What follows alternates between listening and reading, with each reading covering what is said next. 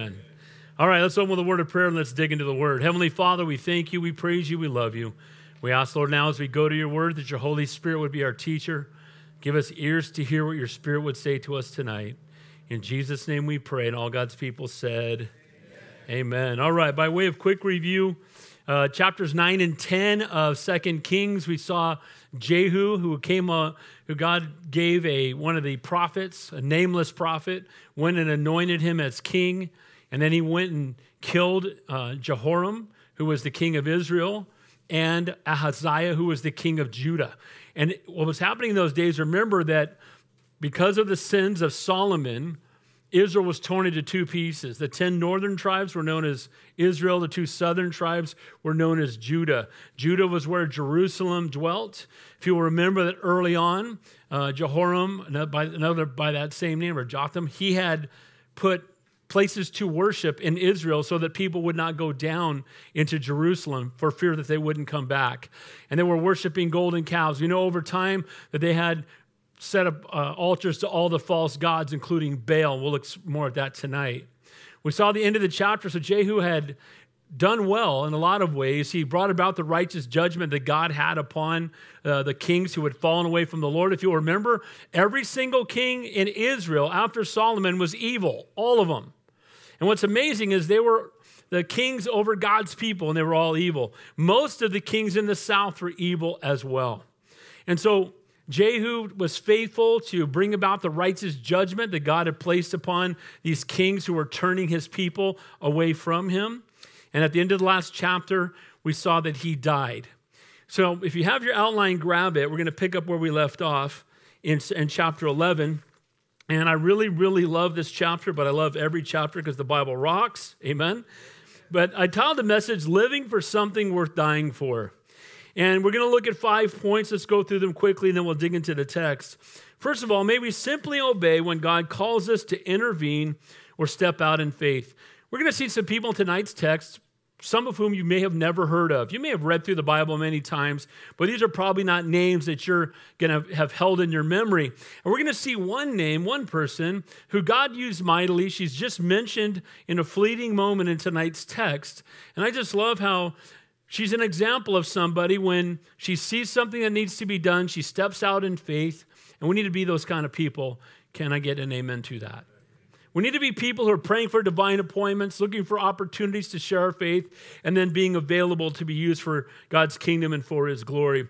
Sometimes it's in the smallest and seemingly most insignificant things that can have an impact on eternity. Number two, there are times when God will call us to take a stand for Him in the face of evil and worldly opposition. You're not living if you're not living for something worth dying for. You know, there are going to be times when we are called to rebel against those, the world, the government, whomever, who may set a standard or call us to do something that contradicts the word of God. Romans 13 says to submit to the authorities God's placed over you, but when those authorities are challenging our faith, are, or exhorting us, or threatening us to stop making God the priority in our lives, that's when there is a time for us to rebel. So there are times to take a stand again against the world and even against and against evil. Number 3, knowing that we are fighting for what makes all the difference. You know, meeting the King of Kings changes everything. We're going to see in tonight's text that there's going to be an evil queen who's going to step up and she's going to take authority. And for six years, she's going to reign because the people think there's no option. And we're going to see that one of her grandchildren, she killed all of her grandchildren so she could be queen. She wanted to make sure that there were no heirs left but her so she could take the position and be on the throne. And that's kind of what happens in the lives of, of people today. We want to be on the throne instead of putting the one who belongs there, which is the Lord. She's on the throne. She never belonged there. And we're going to see that after six years, they're going to find out there is an heir who's been hidden.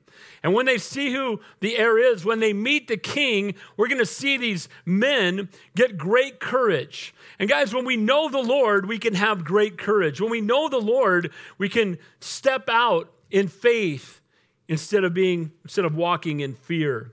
We're going to see the king revealed, publicly recognized as a picture of how our relationship with the Lord. We need to recognize Jesus for who he is. Then we need to hold on to the word of God. We need to recognize that he's on the throne, be filled with the Holy Spirit, and praise him. Then we're going to see number four, putting the flesh to death, removing anything that competes with the Lord for the throne, priority, and passion of your life. Guys, there are things in our lives that are not in and of themselves evil or sinful.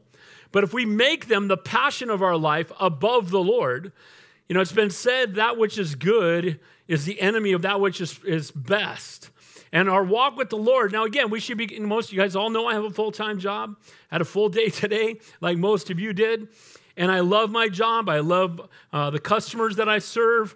But you know what? I love Jesus a lot more and I want to do my job as unto the Lord, and I want to honor God. But if there, are, if there are things in your life that are distracting you from the Lord, and I'm not, well, I guess I'm going to quit my job because it's distracting. No, that's not what I'm talking about. things that draw you away from doing all that God has called you to do. If those things are in our lives, we need to put them to death. And then lastly, I put not just dying to the flesh, but surrendering to the Lord. It says in Romans 6, likewise, you also reckon yourselves to be dead indeed to sin, but alive to God in Christ Jesus our Lord. When you have serious repentance, here's what takes place in your life you will burn the bridges that would lead you back to the sinful things that you've walked away from. You won't just carry them along with you, you won't uh, just put them in arm's reach, but you will literally do whatever is necessary to keep yourself from going back into that old way of life where the enemy wants to drag you. So let's begin. They're looking at living for something worth dying for, may we simply obey when God calls us to intervene or step out in faith. It says, When Athaliah, the mother of Ahaziah, saw that her son was dead, she arose and destroyed all the royal heirs. Now, Ahaziah, if you will recall, was also related to King Ahab, but he was the king of the south. And after Jehu killed the king of the north, he also killed the king of the south. So at this moment, there are no kings in the north or the south. Now, the mother of Ahaziah, who was the daughter of Ahab and Jezebel. So Ahaziah was the grandson of Ahab and Jezebel. We know we talked about that they are the most wicked uh, king and queen who ever lived because the Bible says so. And so, in their evil and in their wickedness, they had a, a son, and they had a, a daughter now named Athaliah. Athaliah? Athaliah. Okay? That's his guess. There it is. Athaliah. So Athaliah has a son, Ahaziah. He, she finds out he dies. You would think the next verse would be that she was mourning. You would think that she would be heartbroken. You think that she would want to know what happened and why.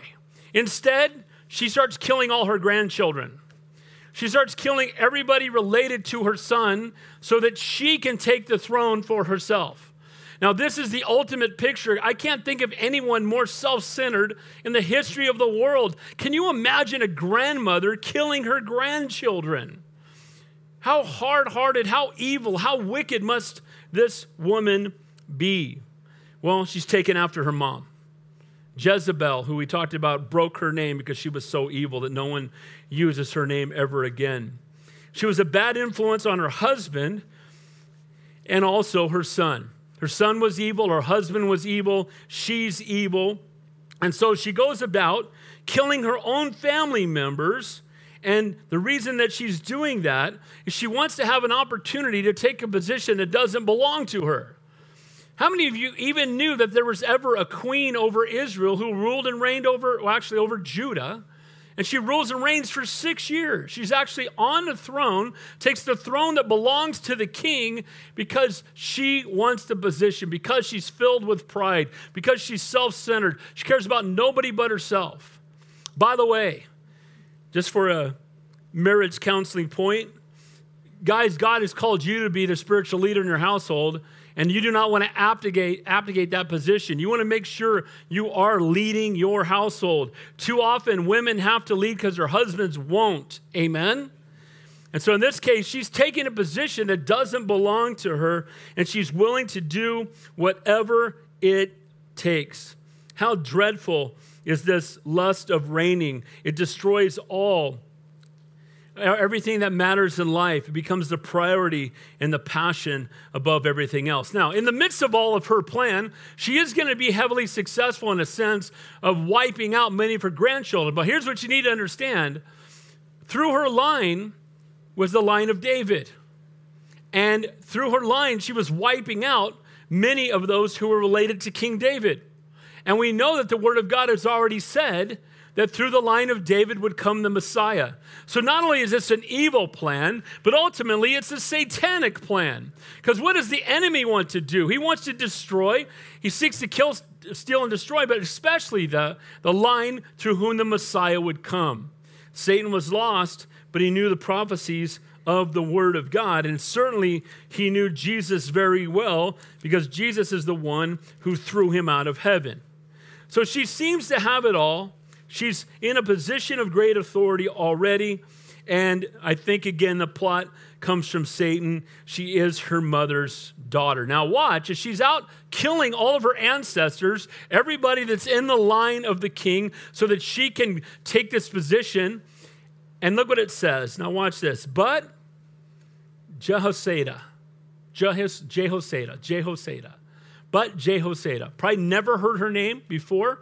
You probably won't remember it. If I came up to you before church and said, Who's Jehoshaphat? You go, I have no idea. And I'll be honest with you, before I studied it this week, if you had asked me that, I would have said the same thing, okay? Because I've read it, but you know, when you're reading through the Bible in a year or you're reading it through it in six months, you cover a lot of ground. But when you're studying it and preparing it, it really kind of becomes a part of you. So Jehoshaphat, here she is, and she's this anonymous woman. We don't know a whole lot about her. But she sees what's happening. She sees how all the heirs of the king are being put to death. And she sees this evil plot that is taking place. And watch what she does. The daughter of King Joram, sister of Ahaziah. So she's Ahaziah's sister. We know from Second Chronicles she has a different mom. So uh, the, the queen that's trying to become queen and put on the throne, that's not her mom. I guess it's her stepmom, if you will. So she knows that her brother is dead. She sees that they're trying to kill all the heirs to the throne, and watch what she does. Said she took Joash, the son of Ahaziah, and stole him away from among the king's sons who were being murdered. And they and they hid him and his nurse in the bedroom from Athaliah so that he was not killed. Boy, it's amazing how in scripture you see some things repeated when you see this happening here, who in the Bible does this remind you of? Moses. Don't you remember? Moses was God's appointed and anointed deliverer. But long before he was a deliverer, even before he became a prince in Egypt, we saw God divinely protected his life. And here God is divinely protecting Joash's life. I'm going to give it away. He's going to end up being the king. But he's being protected and praise God for a woman who saw what was happening and she stepped out in faith, no doubt knowing that it could cost her her own life. If she had come out and they had found out that she was hiding this child, no doubt she would have died. But she recognized that there was, you know, she was living for something that was worth dying for. That she recognized that this poor innocent child, who was her nephew, was somebody that did not deserve to die. And she saw the evil and the wickedness going on all around her, and she made a stand. By the way, I just found out that a law passed in Texas today that if a baby has a heartbeat, you can't abort it. So that's at six weeks. So praise God for that. And they're all up in arms. We can't kill our babies. It's so tragic. It's evil. Praise God that somebody stood up. Amen. So evil people like Athaliah will begin their work, but God will always raise up somebody before it's over. Here's the good news evil may reign for a time, but in the end, God wins. Amen? And we need to be encouraged that in the midst of when evil is surrounding us, that God is still in control. So, this likely half sister of the king who had been assassinated by Jehu, put to death because of his evil behavior, he has this lineage again that includes uh, King David and Athaliah, not of the line of David. It's interesting. She's not, but her son was. And evil plans again, God wins. Now, watch what happens, verse 3. So he was hidden with her in the house of the Lord for six years while Athaliah reigned over the land. So Athaliah is now the queen of Judah. What's amazing to me is remember, it's so easy to read scripture and to forget how these all link together. These are the people that God delivered out of bondage in Egypt through using Moses as a deliverer. These are the, it's their ancestors that were at Mount Sinai where the word of God was given to them. It's their ancestors that passed through the Red Sea. It was their ancestors that wandered in the wilderness for 40 years and then they entered in over the Jordan into the land of promise. It's their ancestors and their 12 tribes that were given the land and God gave them victory over giants in the land and they were worshiping God. And then sadly, as a few generations went by, they got further and further away from the Lord to the point that there was more worship to Baal and Asheroth and all the false idols than there was worship to the true and living God. This woman, this queen, does not worship the Lord. So, this was a great place to hide a baby in the temple because she ain't going in there. Can I get an amen? You know, if you're worried about running into you know, the drug dealer who used to cause you to stumble, just come hang out at church. He probably won't show up. And if he does, we'll just hope he gets saved. Can in? So here she is. She, she's in an environment, he's put into an environment, and this reminds me of Samuel. If you remember, Samuel was dedicated to the Lord by Hannah as a baby. And for the first six years of his life, he's literally hidden inside the temple, you know, in some of the rooms that were used by the Levites, wherever he may have been. And no doubt he was learning the things of God and he was being taught the truth and he was being raised up. And it was all preparation to be king. And here's his evil grandmother. That sounds like a fairy tale, doesn't it? His evil grandmother, you know, the wicked stepmother, right? The evil grandmother who was ruling and reigning in the land. Now, one of the things that's interesting is as she was ruling, the people thought there was no option because they knew it must come through the, the line, the correct line, and, and there was no option. There was nobody else. Who else can we get? What else can we do? There was also great fear because this queen was evil, a, a vile murderer, and somebody that struck fear into the heart of people. And so they have no option, they have no alternative. And Josephus tells us uh, that the bedroom where the nurse and the child hid uh, was where the spare furniture and mattresses were stored. So they're back in this little room, and she's raising him from an infant. And he's growing, and we're going to see here that he becomes a seven year old boy. So he was a year old when this happened. He was taken away, and God's protecting him. So God is, is a, a blesses us in that He will watch over us. So this young Joash grew up in the temple uh, probably helping uh, in little ways when he could uh, with the priests, a great place to grow in the knowledge of God, as well as a safe place to hide from an evil queen. And while Athaliah reigned over the land, this evil queen reigned over Judah again for six years. Be encouraged whenever evil reigns, it's never permanent. Amen? Now, the Bible does say in the last days things will grow worse and worse. But all that means is we're that much closer to the rapture of the church. Amen. And then the millennial kingdom when we come back with the Lord. I'm looking forward to being on this planet for a thousand years with the Lord on the throne. Amen. No debates, no, no fake news, no nonsense. The Word of God being taught, and Almighty God on the throne. Amen. But here's the point He can be on your throne, on the throne of your life right now. You don't have to wait till the millennial kingdom. He desires to rule and reign in your life. So Athaliah is reigning, has no idea what's coming. And by the way, often when people live in total rebellion against God, sometimes they'll think that it will never end. We know that God suffers long, but he won't suffer always. And righteous judgment is coming. Point number two, along with may we simply obey when God calls us to intervene or step out in faith. Who did that? Jeho, Jehoshab, Jehushaba, Heba, Lord help, Jehosheba, Jehosheba. She stepped out.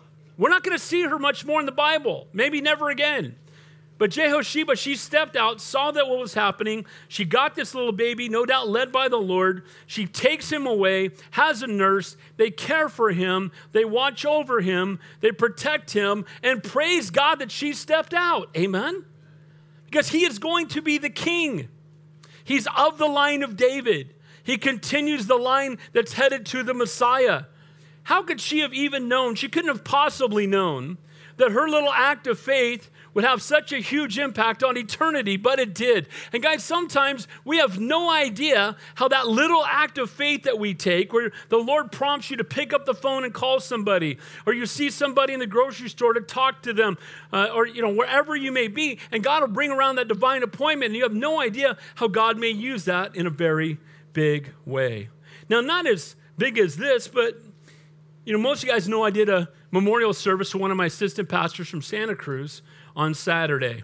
And it was joyous because we know he's in heaven and heaven is better. Amen. And he's doing better than all of us.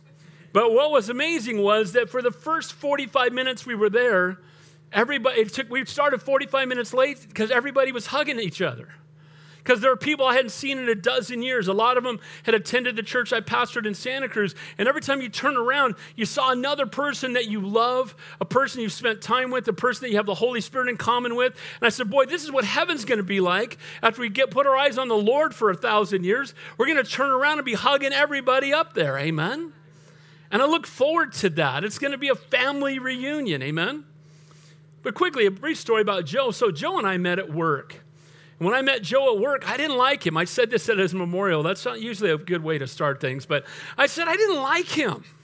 We were on the company softball team. This is in 1996. We're on the company softball team. I'm playing left field. He's playing shortstop. And every other word out of his mouth is filth and foul and foul and filth and filth and foul. And then he starts taking God's name in vain. And our office had several hundred employees. I'd never seen him before. He was in telephone sales. I was in a different department. And I looked over to the general manager. Who's the knuckleheaded shortstop? Who is that guy? Oh, that's Joe. So I go into the dugout. I go, Joe, bro, I don't appreciate you cursing my father. I don't like that, bro. You need to, you need to knock it off. And he was like, oh. And he got real, you know, oh, okay, okay yeah, I'm sorry. So about, I had a, we were teaching a Bible study at work. And about three weeks later, the Bible study, had, we had a very large conference room we had to use because there was a lot of people coming to the Bible study. And I would go in there early on Tuesdays to set up for the Bible study. And I went in there and Joe was sitting there. I figured he was lost. Because I said, I said, I said, what are you doing here, bro? We have a Bible study in here. You can't eat lunch in here. You got to go. And he said, well, actually, I'm here for the Bible study. I said, oh, okay. Praise the Lord. And I remember I was teaching Daniel chapter 3. I was teaching through Daniel, Shadrach, Meshach, and Abednego, taught the text verse by verse. At the end of the message, he said, Hey, we still have a little time in our lunch hour. Can we go across the street and get a slice of pizza and talk? And I went across the street. We're sitting in the, in the uh, booth there, and he looked at me and he said, I don't know if I've walked away from the Lord or I've never known him, but I grew up in a Christian home and I haven't been walking with the Lord in a long, long time. What do I have to do to get right with Jesus? And I prayed with him right there, and he was weeping, and he gave his life to the Lord. He started attending Calvary San Jose, where I was an assistant pastor. And three weeks later, I was teaching on a Sunday because Pastor Don was gone. Church is, you know, a couple thousand people in the sanctuary. And he said, My wife wants to talk to you. I went into the cafe and led his wife to the Lord in the cafe. And then he came and said, I hear you're going to plant a church. Wherever you go, we're going with you. We went to Santa Cruz. He came with me. And after several years, he, he, we just watched the Lord doing a work in his life. He ended up getting ordained in that church, became one of my assistant pastors. And then we sent him out to plant a church that exploded. God used it mightily. And then he ended up getting cancer at, 40, at 47 years old. He went to be with the Lord. But here's the point I'm making is that small divine appointment on the softball field. I didn't even know his name. And I didn't like him much when I heard when I when I met him. But guys, sometimes God will take these small divine appointments that we don't recognize how God will use it in eternity. And if we all look back on our own lives, we will see times when God brought people into our life that changed, that God used to transform us. Amen? And praise God for Jehosheba. Praise God that she saw, she knew she was risking her life. It was her evil stepmother who was killing everyone. She rescues her nephew. She steps out in faith. Point number two there are times when God will call us to make a stand for him in the face of worldly opposition and evil. It says, In the seventh year, Jehoiada sent and brought the captains of the hundreds, of the bodyguards and the escorts, and brought them into the house of the Lord to him. And he made a covenant with them and took an oath from them in the house of the Lord and showed them the king's son. Now, this is an amazing event. Now, Jehoiada, he's, a, he's one of the priests. He is the husband of uh, Jehosheba. So he brings him in, the priest takes him into his house. Some time goes by, and everybody believes that there is no option. The day finally comes where Jehoiada, moved by the Holy Spirit, no doubt, calls in. Now, he does it on the Sabbath, we're going to see in the next verse, because on the Sabbath is when they would change out the guards. So there would be a period of time where they'd have, they would have twice as many captains and guards uh, there at the temple. So he brought them all in, and he gathers them all together. And as the captains are there, and he's exhorting them, and he's encouraging them and telling them, he brought the captains and the bodyguards, he brought them into the house of the Lord, and he made a covenant, a promise with them, and they took an oath from them in the house of the Lord, and then out came the king's son. Now, the king's son is seven years old. My grandson Bentley was here last Sunday. He's seven years old. I'm not sure I want him to be the president. But if the Lord, I, I, know what you're thinking. Okay. But so here he comes. And what's interesting about this is that when the, when the king came out, all these soldiers, all these captains who oversaw hundreds of men, as soon as they saw the king, they knew there was an alternative to this evil and wicked queen. And when they saw the king, and they recognized that God's hand had delivered him. And he was the one that was of the line of David. And this was always God's ultimate plan. You know what it did? It brought courage and strength into the hearts of every one of these captains and all of their men because they knew this was God's plan. And when they saw it, what did it do? It, it, it got them excited. It got them ready to do what was necessary. They were ready to die for this little boy who they had just met because they knew that God's hand was upon him. Guys, when God calls you to do something and you know it's the Lord, it will bring you incredible courage to do it. Amen? It's amazing how when you know that you're doing what God has called you to do, it's such a get to, not a have to. It's such a joy to serve the Lord. And it doesn't matter from the world's perspective, it may seem like a small thing or it may seem like a great thing. But when you're doing it for the Lord, there's a joy and it's a get to and it's never a have to. Amen? And these men, I just imagine them looking at each other as they're standing there in the rooms around the temple and, and in comes this the young king and he's standing in front of them and now everything has just changed and guys jesus is the king of kings and the lord of lords and here's the reality when you're introduced to him that's when everything in your life changes amen and that's exactly what's taking place here. Again, he's not the, the king of kings, but he there's the king, and this is God's plan. And they make a covenant right here on the spot. They make a promise that we're in. They take an oath. They're going to die protecting this, this young man. They're going to stand for him because they know that this is the one that God had planned for. Again, notice the source of their motivation. They show them the king's son. Looking to the king, that's what motivated them. The guys, us looking to our king is what should motivate us. Everything we do, we should do for the glory and the honor of the King of Kings and the Lord of Lords. I remember when my kids were first born, and my, my baby girl Ashley, who is now 33, as most of you know, married to a pastor's wife who planted a Calvary Chapel in Colorado, has four boys Titus, Ezra, Zion, and Judah. No, they're not a pastor's family or anything.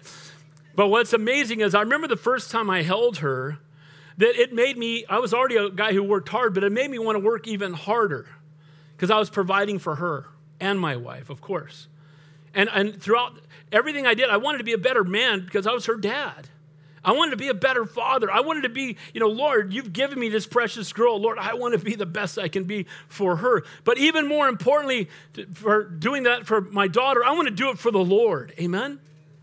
So whatever we do, let's do it full strength. When I was at the, at the, uh, memorial service, a guy walked in who attended our church in Santa Cruz when it first started. He'd also attended the church in San Jose.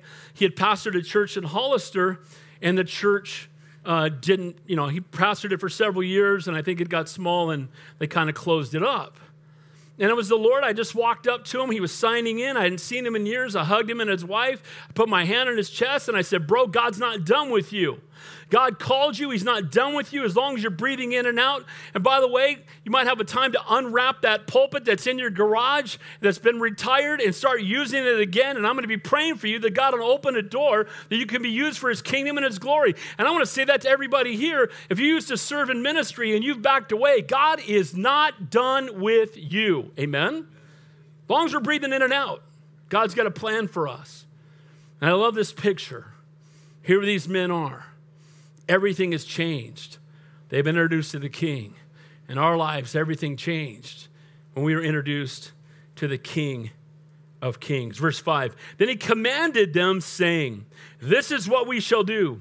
One third of you who come on duty on the Sabbath shall keep be keeping watch over the king's house. One third shall be at the gate of Sur, and one third at the gate behind the escorts. You shall keep watch of the house, lest it be broken down. So here they are. They're gathered together. They're all given a, a portion of how they're to serve. Notice it says in verse 6, again, it says in verse 6 that, and you shall keep the watch of the house. So here they are, and one third of them would guard the little boy directly. directly. One third of them would guard the east gate into the temple, the gate Sur, and the last third would guard the southern gate into the temple. And so here, this is God's plan. But notice how a lot of different people are a part of what God's plan is. Every one of us has got a different gift. Again, I may have gifts you don't have, so I can minister to you, and you have, may have gifts I don't have, so you can minister to me. See, the, the body of Christ is not all it can be if people who are called by God are sitting on the sideline. When they would move in the wilderness, as soon as the pillar of cloud or fire moved, they would move. They would wake up in the morning and look to see if the cloud moved. And if it moved, they all had, all, all, the Levites, all the different families, some of the families carried the boards, some of the families carried the furnishings, some of the families carried the draperies. And what would happen is they would just get up and do what they were supposed to do so that they could rebuild the tabernacle right under where the glory of God dwelt, wherever He led them. And the same needs to happen with us. See, sometimes we sit back and think, well, there's so many gifted people in our fellowship. God doesn't need to use me. I promise you that you've been uniquely gifted by God. And if He brought you here and this is your home church, He wants to use you, and we want to do everything we can to allow you to be used. I'll tell you what, we are not, uh, we don't want to hold on to all the ministry here. That's not our heart at all. We want to give it away. I would love to see everybody in the church using their gift because guess what? Those who serve the most are the ones that grow the most. And we're also the ones that have a great amount of joy. And I want you to experience it yourself. Look at verse 7. The two contingents of you who are off duty on the Sabbath shall keep the watch of the house of the Lord for the king. So they would just, their whole focus was keeping their eyes on the king, making sure he was safe, never turning away, not being distracted. I think that's a great message for all of us. Let's keep our eyes on Jesus. Let's not get distracted by the world. Let's not get so caught up in politics that we lose faith. Let's not get so worried about all the stuff going on around us. The good news is no matter who's in the White House, Jesus Christ is on the throne and we can worship him. We'll never vote him out of office. That's where our focus, where our passion, where everything lies. It's the Lord whom we follow. Verse 8 But you shall surround the king on all sides, every man with his weapons in hand, and whoever comes within range, let him be put to death. You are to be with the king as he goes out and as he comes in. So when the king moved, literally, he was surrounded by guards who protected him. And if anybody got too close, they were commanded to put him to death. The king was going to be protected, the king was going to be watched over. And I love this because the Bible tells us that we entertain angels unaware. I love the picture that we just saw not too many chapters ago where Elisha was with his, you know, his second in command and he was scared half to death and he prayed, "Lord, just let him see." And his eyes were open and he saw the angelic host and chariots of fire surrounding them. See, if God is for us, who can be against us? One godly person, a thousand will flee from one who's walking with the Lord.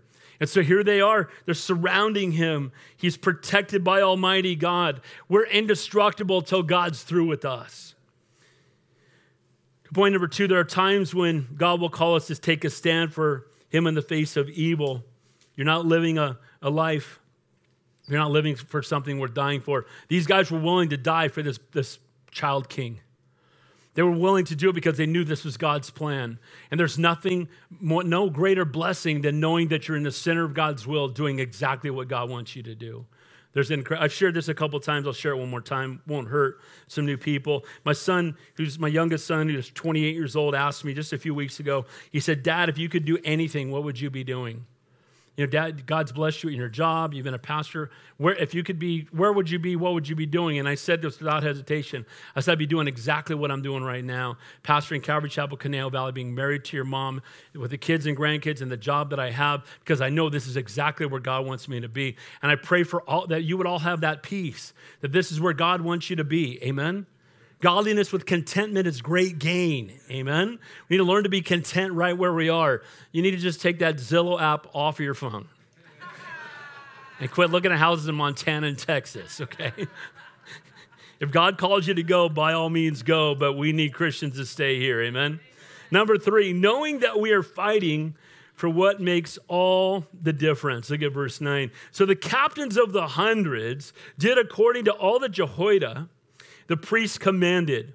Each of them took his men who were to be on duty on the Sabbath with those who were going off duty on the Sabbath and came to Jehoiada the priest. And the priest gave the captains of hundreds the spears and shields which belonged to King David that were in the temple of the Lord. Now, this is awesome because David is 200 years earlier. And so they're about to go out into battle and I just, you know, like I played college football. I know what a rah rah locker room speech is like.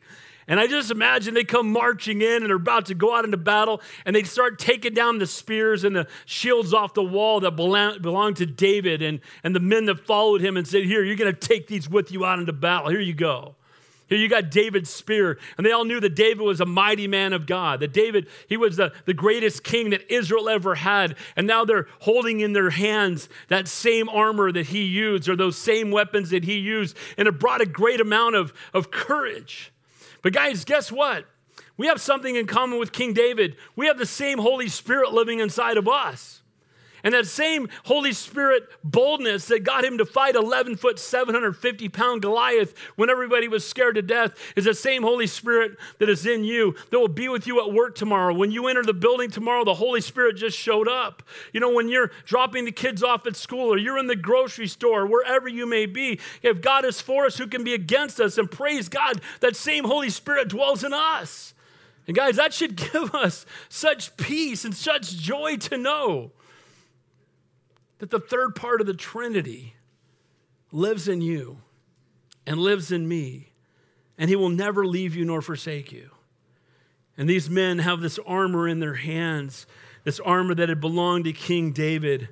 And again, imagine armoring yourself with David's armor and the courage that it would bring to you as you headed off into battle. Verse 11. Then the escort stood, every man with his weapons in his hand, all around the king, from the right side of the temple to the left side of the temple, by the altar in the house. And he brought out the king's son, put a crown on him, and gave him the testimony. They made him king and anointed him. They clapped their hands. Long live the king. Boy, I love this because here's a woman who is taking a position that doesn't belong to her. And when they recognize the true king, they don't even bother dealing, they're to deal with her. But they don't get her permission, they don't worry about her. They worry about being faithful to what God has put in front of them. And here's the reality here's an application for our lives. Before you gave your life to the Lord, you were on the throne of your life. You were the one who ruled and reigned. You was self that was on the throne, and the Lord was set aside. When you gave your life to Jesus Christ, you removed yourself from the throne. You put Jesus there because he's the only one that belongs there. Amen? And once the Lord is on the throne of our lives, we don't need to worry about the things that were on our throne on the throne of our life before. We need to see those things put to death. We need to walk away from those things. And again, they knew what they were fighting for, and it gave them great, great courage. Now, I want you to see some points here that I wrote down. They, meeting the king changes everything. But you'll notice in these short verses, the first thing they do is they got to see the king. Oh, wow, the king. I didn't know we had a king. I thought all, all the, I thought they were all gone. Well, this is amazing. There's a king. And not only did they see the king, but then they recognized him publicly. He was brought out to the people. They'd been hiding him, and now they recognize the king publicly. See, this is part of our process of salvation. First, we recognize that Jesus is who he says he is. But then we must publicly recognize him. Confess me before men, I'll confess you before my Father in heaven. Deny me before men, I'll deny you before my Father in heaven. One way of public confession is baptism. Baptism doesn't save us, but it's an outward statement of an inward change. It's being unashamed of the gospel, it's boldly being recognized that you belong to Jesus. I love this picture. Then they were holding on to the word of God. You know, it's we see back in the Old Testament, uh, early in the Old Testament, it said that the king was always given had a copy of the word of God, because the king could not rule without the word of God. And guys, we cannot lead in our homes without the Word of God. We cannot serve God faithfully without the Word of God. Faith comes by hearing, and hearing by the Word of God. You want more faith, spend more time in God's Word. And I love how the Word of God is so, so key in the ruling and reigning of this king. See, it's one thing to be called, it's another thing to step up, and they've stepped up. Not only was he holding on to the word, but they recognize that he is on the throne. They recognize that he is anointed by God. Then they recognize also that after they recognize he's anointed by God, they begin to praise him. And guys, this is kind of that picture, like I said. So we recognize Jesus for who he is. We're publicly recognized. We hold on to the word of God. We want him and him alone on the throne of our lives. We're anointed by him, given us given a down payment on heaven in the person of the Holy Spirit, Ephesians chapter 1. Given a down payment on heaven. How do you know you're going to heaven? The Holy Spirit lives inside of you. Those are ownership papers that you belong to the King of Kings and Lord of Lords. And in the end, you praise him. Can I say this? If you don't praise him, you don't know him because he is worthy to be worshiped and to be praised. Amen? Just cannot praise him enough. I'm so thankful for our, our Lord, our God, our Savior, and our King. Not only that, he gives us a reason to live. He gives us the power and courage to be faithful in the calling that he has placed upon our life. They made him king, they anointed him, they clapped their hands and said, Long live the king. And I love this because they were not worried if anybody heard it, they were not afraid anymore. They knew that God was for them, and they're going to step out into battle for the Lord and for his king. Number four, putting the flesh to death. Now, Athaliah has been living a pretty, six years she's been queen. No doubt when she thought about it, she thought this is going to be very difficult to pull off because there's never supposed to be a queen that rules and reigns. It's always supposed to be a king. When the king dies, the queen doesn't take over. The son does. And in her case, her son died. It wasn't even her husband who died, it was her son who died. So, through her manipulation, through her slaughtering and murdering of everyone related to her and anybody in the, the line of the king, she's now been reigning for six years. And no doubt she's beginning to think she's going to reign for the rest of her life. Well, she is going to reign for the rest of her life, it's just not going to be much longer. Amen. But this is what can happen, unfortunately, when we're caught up in sin.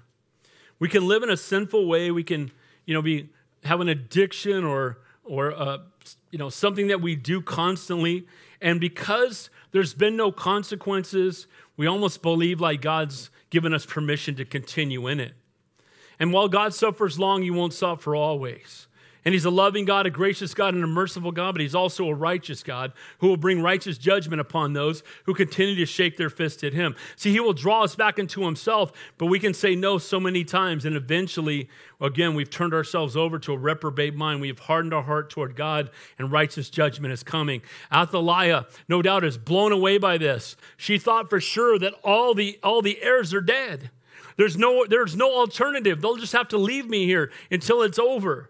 And too often we can fall into that very same trap, again, of trusting in our own intelligence instead of resting in the Lord. Now, here she is. It says, Athaliah heard noise of the escorts and the people, and she came to the people in the temple of the Lord. Probably the first time she's been there in six years because this is the place where sacrifices were made. But we know that she was an idol worshiper. She did not believe in the true and living God. She wanted nothing to do with the temple, but she, hear all, she heard all the noise. And notice they didn't hide it.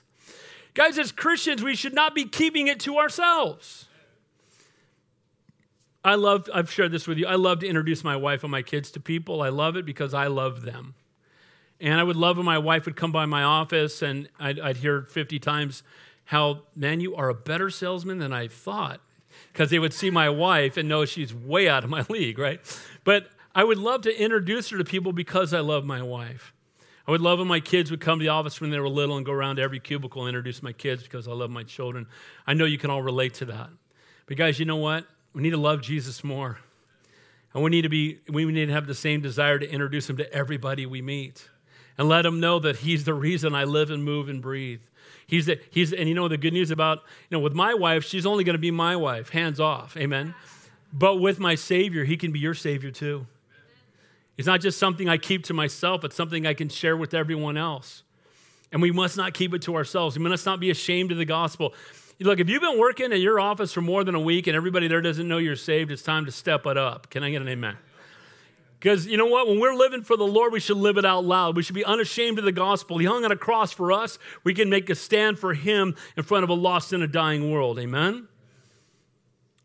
Now, watch what happens. Athaliah, she's like, oh, what in the world? What in the world's going on? And when she looked, there was a king standing by a pillar, according to custom. And the leaders and trumpeters were by the king. And all the people of the land were rejoicing and blowing trumpets. So Athaliah tore her clothes and cried, Treason! Treason! I love when someone who's a treasonous, evil, vile person yells treason when the true and living God is at work. Amen? I promise you, no one blew trumpets when she became queen. I promise you, there was no celebration. And she looks down, and it doesn't take but a moment to recognize that that is the king. You know what's crazy? This is one of her grandchildren. You'd think she'd want to run and give him a hug. If she ran toward him, they're chopping her off because they know. Remember, all that he's guarded. God is for us, who can be against us? And they're guarded. And you know, she sees what's happening and she cries out treason. Now, we'll say this. If you want to get technical, it was treason, but it was treasonous toward a wicked, vile, and evil government that never belonged there. And so it was treasonous, but it was holy because they were standing for what God had designed, not what the world was dishing, not this evil, vile, wicked woman who had taken a position that never belonged to her. See, God suffers long, but he won't suffer always. He endured this wicked king for six years. And now she recognizes, I'm in trouble. Rebellion is okay in the life of a believer if it's against the world, the flesh, and the devil. Amen. The devil wants to, the, de- the devil's whispering in your. Now, again, it's not that, let me just say this about Satan. He's not omnipresent. He can't be everywhere at once. He doesn't even know all your names, okay? He's the equivalent of an angel, and he's probably, he, and there's a good chance he's probably never been within a thousand yards of you in your entire life. Now, Satan's going to go after those being used most mightily by God. So one of my prayers I pray is if he has a most wanted list, I hope I'm on it. Amen. And now some of my friends have said, I hope I'm almost on it because I don't really want him knowing who I am. But here's the good news greater is he that is in you than he that is in the world. The devil can't make you do anything. Flip Wilson was wrong. Amen. Devil made me do it. Devil can't make you do anything. He can tempt you, he can draw you away. But again, temptation isn't just an opportunity to fall, it's an opportunity to grow. And guys, we know a great and awesome God. And he's greater, and Satan's a defeated foe. So he wants to drag you away. The world, don't get caught up in the world. Let's let's quit trying to win battles and let's win people. Amen get on social media, get in a debate about something, and you win the argument, and then invite them to church right after you're done. just shredded you, humiliated you. Hey, by the way, what are you doing on Sunday? That's not real effective. We, want, look, we shouldn't be surprised when people who don't know God act like they don't know God. But we should be surprised when people who know God act like they don't know God. And we should be representing Him and representing Him well. Be kind, be loving, be gracious, stand up for the truth. Don't water down the truth. Stand up for it with boldness, but make sure that we do it in love and make sure that people know that people know that we love them. She reigned for six years, but the consequences for taking the throne that was not hers will be swift and final. See, Jesus belonged, Jesus belongs on the throne of our lives. And if we have something else there, someone else there, be it pleasure or money or our careers or anything else, anything else that we put before the Lord, it may be there for a while, but eventually there will be consequences. And here, this woman has been on the throne, the throne that belongs to the, the priestly line of the king, the priestly line, the line, or the king, uh, royal line, I should say, and King David's line, through whom the Messiah will come. And when someone else takes that place, God takes that seriously. And we put something else in the place where he belongs in our lives, God takes that seriously. And so should we. Amen. We should not take it lightly when we put other things. Shall have no other God before me. You shall serve no graven image. As the first two commandments. May we be faithful. Now, watch what happens. So she's realizing I'm in trouble. She cries out, Treason, treason. Now, watch what happens, verse 15. And Jehoiada the priest commanded the captains of the hundreds and the officers of the army and said to them, Take her outside under guard and slay her with the sword, whoever follows her. For the priest had said, Do not let her be killed in the house of the Lord. So she actually wanders into the house of the Lord. There she recognizes she's in trouble. And I noted, I want you to notice that they didn't kill her in the house of the Lord because the sacrifices in the house of the Lord were made for the covering of sin. The shedding of blood for the covering of sin. That was the old covenant. It was always pointing to the Messiah who was coming. But guess what? The shedding of her blood wasn't for the covering of sin, it was the consequences of her sin. Amen? She was not a holy sacrifice. She was a wicked, vile woman, one of the most wicked people ever lived on this planet. You don't get much more wicked than slaying your own children and grandchildren so you can have a position of authority. And it's what happens. She gets put to death. Take her outside and slay her with the sword.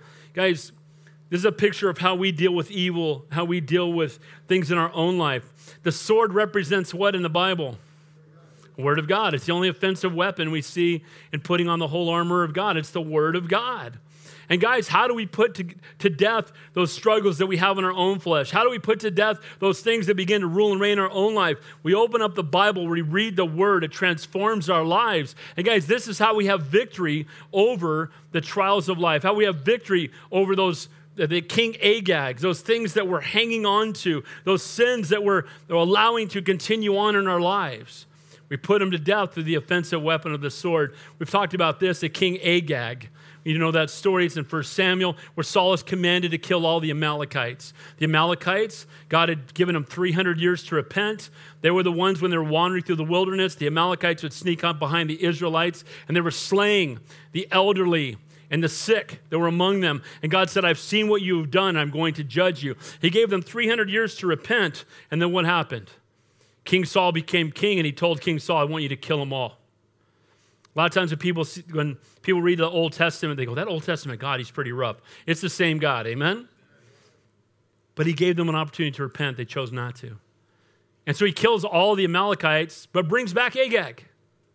And he actually didn't kill all the Amalekites because Saul ends up dying at the hands of an Amalekite. Because again, if you don't put the flesh to death, the flesh will destroy you. Amen.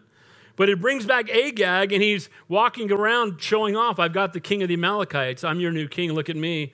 Look what I can do. I can bring back the king. Well, that's like bringing back the king of the flesh. It's like born again Christian. You walk away from a lot of the sin in your life, but you hang on to that one thing.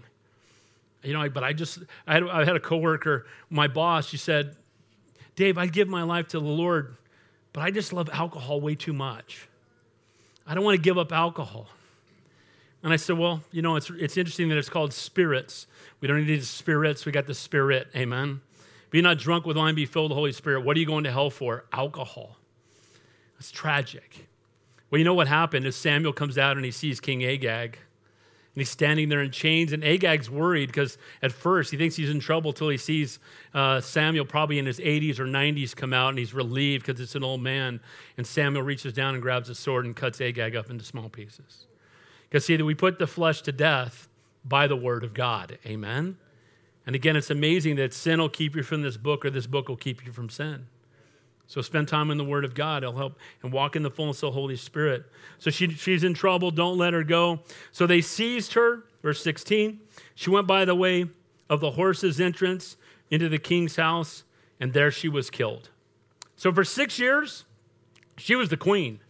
For six years, she thought she was the smartest person on the planet. For six years, she thought she had the most power, more power than anybody. For six years, she had been an evil, vile, wicked woman. She had slayed her own family in a matter of moments.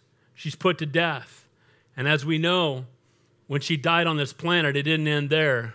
Moments later, she's in Abraham's bosom, and she's but she's on the side of torment in Hades. She's place of weeping and gnashing of teeth. Guys, we're all going to spend an eternity somewhere. We're all going to be dead a lot longer than we're alive. So, the most important thing we do in this life is what have we done with God's Son? Last point you need to put the flesh to death, removing anything that competes with the Lord for the throne, priority, and passion of your life. Not just dying to the flesh, but surrendering to the Lord. Verse 17.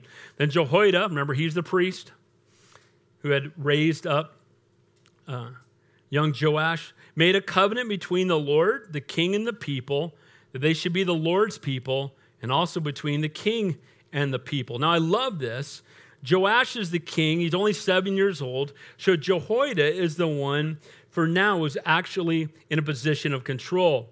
When Jehoiada dies, it says in Second Chronicles 24 that he was buried with the kings. So he's going to serve as king in a sense alongside Joash. He's going to guide him, he's going to direct him, he's going to give him uh, counsel.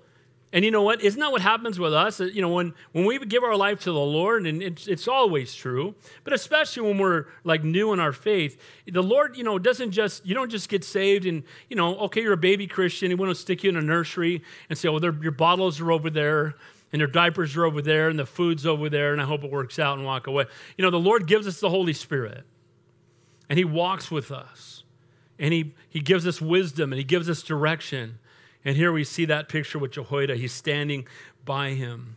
In our walk with God, it's important that we learn to put the flesh to death, but that's not where it ends. God wants us to connect with Him. See, repentance isn't just putting the flesh to death and walking away from those things that have so overtaken our lives, it's walking away from that and walking to the Lord.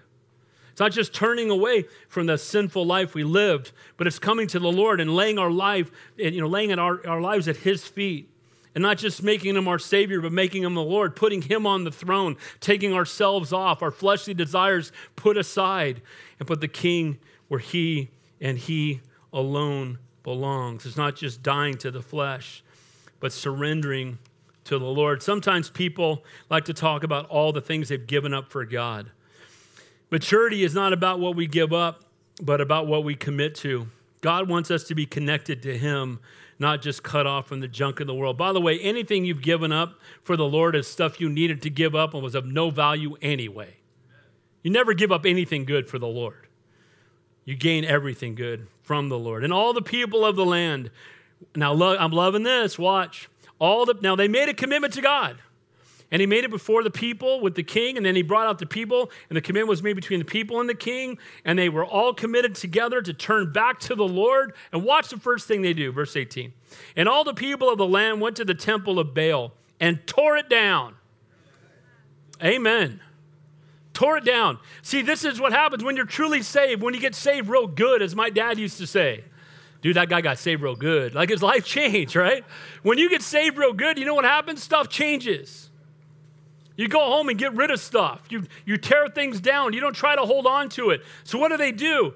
They've recommitted their lives to the Lord. They've surrendered to God. They're, they have a king that is there that God has anointed and appointed, and, and they say, Look, we're going to serve you full on. All the first thing we got to do is tear down that temple to Baal. Look what it says.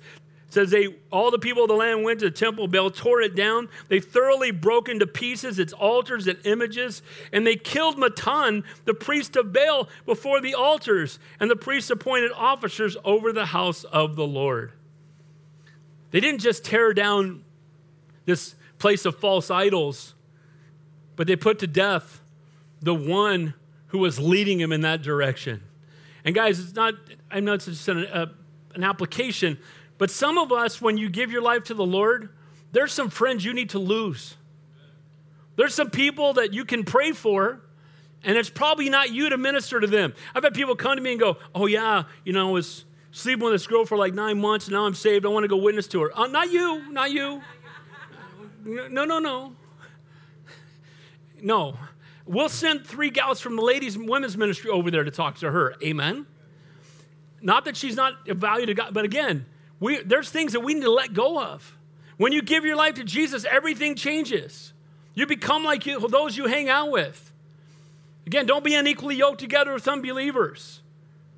We had a couple get saved at Calvary Santa Cruz one time, and one guy got saved and the gal didn't, and they were living together. And, and our sec- second week there, I said, You know what you need to do, right? I said, No. I said, Move out. We'll get some brother. We come over this afternoon, get your stuff. Where do you want to move to? You know, because the reality is that when we give our life to the Lord, we set that aside and they put to death the priest, the one who'd been leading them into idolatry. You know why? They don't want that priest to rise up and go build another temple somewhere else. So they put him to death. And we, te- we too need to put our flesh to death completely. We need to burn the bridge so we don't run back to it. Then it says in verse 19, then he took the captains of the hundreds and the bodyguards and the escorts and all the people of the land, and they brought the king down from the house of the Lord, and they went by the way of the gate of the escorts to the king's house. Then he sat on the throne of the king. See, before he was in hiding, but he's not in hiding anymore. And so, so is true as Christians that when we truly have surrendered our life to the Lord, we don't hide that from anybody anymore. We should not be ashamed of the gospel. We shouldn't be keeping it to ourselves. We should not be undercover Christians. Amen? People should know that we stand with the Lord. Jehoiada keeps the guards around to stay on duty. Perhaps he wants to make sure there aren't any attempts on the king of the temple as payback for what had happened to the, in the temple of Baal. Again, even though we're walking with the Lord, we do still need to keep our guard up. We need, you know, again, not run back to the girl we used to sleep with to witness to her. Let's keep our guard up. Let's keep our distance from those things we may struggle in, especially until we're much more, much stronger in the faith. Now, last two verses. So all the people of the land rejoiced. Now, forgive me, this is the youth pastor in me. When I read that verse, you know what I thought of? Ding dong, the witch is dead, right? the dead queen, the evil queen, she's dead. They're all rejoicing. Praise God. And here's the reality that again, the, all these people have given their life to the Lord, and because they've given their life to the Lord, they recognize the wickedness of this evil woman more than they ever have before. And now they're rejoicing that God has replaced her with a king that's called by his name, a king that is going to be in the lineage of the Savior. So all the people rejoiced. The city was quiet, for they had slain Athaliah with the sword in the king's house. And Jehoash was seven years old when he became king. They put a seven year old in charge, but we know that he's got the priest with him. We know that God is for him. We know that God is going to do great things through him. And so, what an amazing chapter. Amen? Bible is good stuff. So, living for something worth dying for. May we simply obey when God calls us to intervene or step out in faith. Again, Jehosheba, what did she do? She saw it, she recognized what was going on. She risked her own life to save someone else's. She took away her own comfort to try to reach somebody else and watch how God used her in such a mighty and a powerful way, a way she could not have even imagined. Number two, there are times when God will call us to take a stand for Him in the face of evil and worldly opposition. Again, if you're not, li- you're not living, if you're not living for something worth dying for, these soldiers were willing to die. Once they recognized that he was the king, they, they stood up, they had great courage, and like, look, I'm, I'm ready to die for this. I will lay down my life for this. May we lay down, lay down our lives for the Lord. Number three, knowing that we are fighting, we are fighting for uh, what makes a difference. Uh, meeting the King of Kings changes everything. Once you know the Lord, You finally understand what your life's all about. Can you imagine living right now not knowing Jesus? Can you imagine the fear that would be in your life? Can you imagine how confused you'd be? Can you imagine how worried you would be? But, guys, because we know the Lord, because we know the Prince of Peace, we have peace. Amen? We just have peace. God's in control. The worst thing the world could do to me is the best thing that can happen to me. You can't threaten me with heaven. Amen? And there's a peace that comes in that. Number four, putting the flesh to death. Remove anything that competes with the Lord for the throne and the priority and passion of your life. If God brought something to mind that's consuming your time, it doesn't have to be anything bad, even. It could just be something that be, is too important in your life. By the way, uh, the NFL is starting a week from Sunday, and we're having church. Amen. Amen. Just saying. And I know when all the NASCAR races are now, too, you guys. So I'm just saying, all right? Where you at? Watching NASCAR. They're driving around in a circle. You can watch it when you get home. They'll still be doing it. Amen? Put God first. And then finally, not just dying to the flesh, but surrendering to the Lord. It's not just recognizing, you know, I've been to AA meetings because I have family members that struggle. And it breaks my heart. And if God's used that in your life, praise God for it. And I know God has used that in people's lives. I'm not downplaying that. But the sad part is they talk about how they quit drinking. They talk about how they've been delivered from drinking by talking about drinking. Everybody sits and drinks coffee and smokes cigarettes, chain smoke, and then they and then there's no answer in the end. They have a higher power, but it can be a doorknob. That's the biggest bunch of nonsense ever. Now, again, I'm glad, you know, maybe that's what God's using to bring person closer to the Lord. But guys, we don't just walk away from what's bad but and be delivered from it, but we walk to the Lord. Because He's the answer. Amen? He's the hope that we all have. Not just dying to the flesh, but surrendering to the Lord. Likewise, you also reckon yourselves to be dead indeed to sin, but alive to God in Christ Jesus our Lord. Heavenly Father, we thank you. We praise you. We worship you, Lord. We thank you, Lord, that no matter what's going on in the world around us, you're on the throne and you're a faithful God. And while there may be times where evil seems to reign, like this evil queen, Lord, we know in the end you win. You're a faithful God. You will be on the throne. Lord, we can trust you. May we not panic. May we not walk in fear. May we walk in faith. Help us, Lord, to keep our eyes on you. Help us to, Lord, to know that what we're fighting for makes all the difference in the world because we know you. And speaking, praise God for the people that shared us, shared, shared you with us. May we share you with others. And Lord, we pray that you would help us to put the flesh to death. And Lord, to keep our eyes on you. Lord, we love you. We praise you. We worship you, Lord. In Jesus' name we pray. And all God's people said,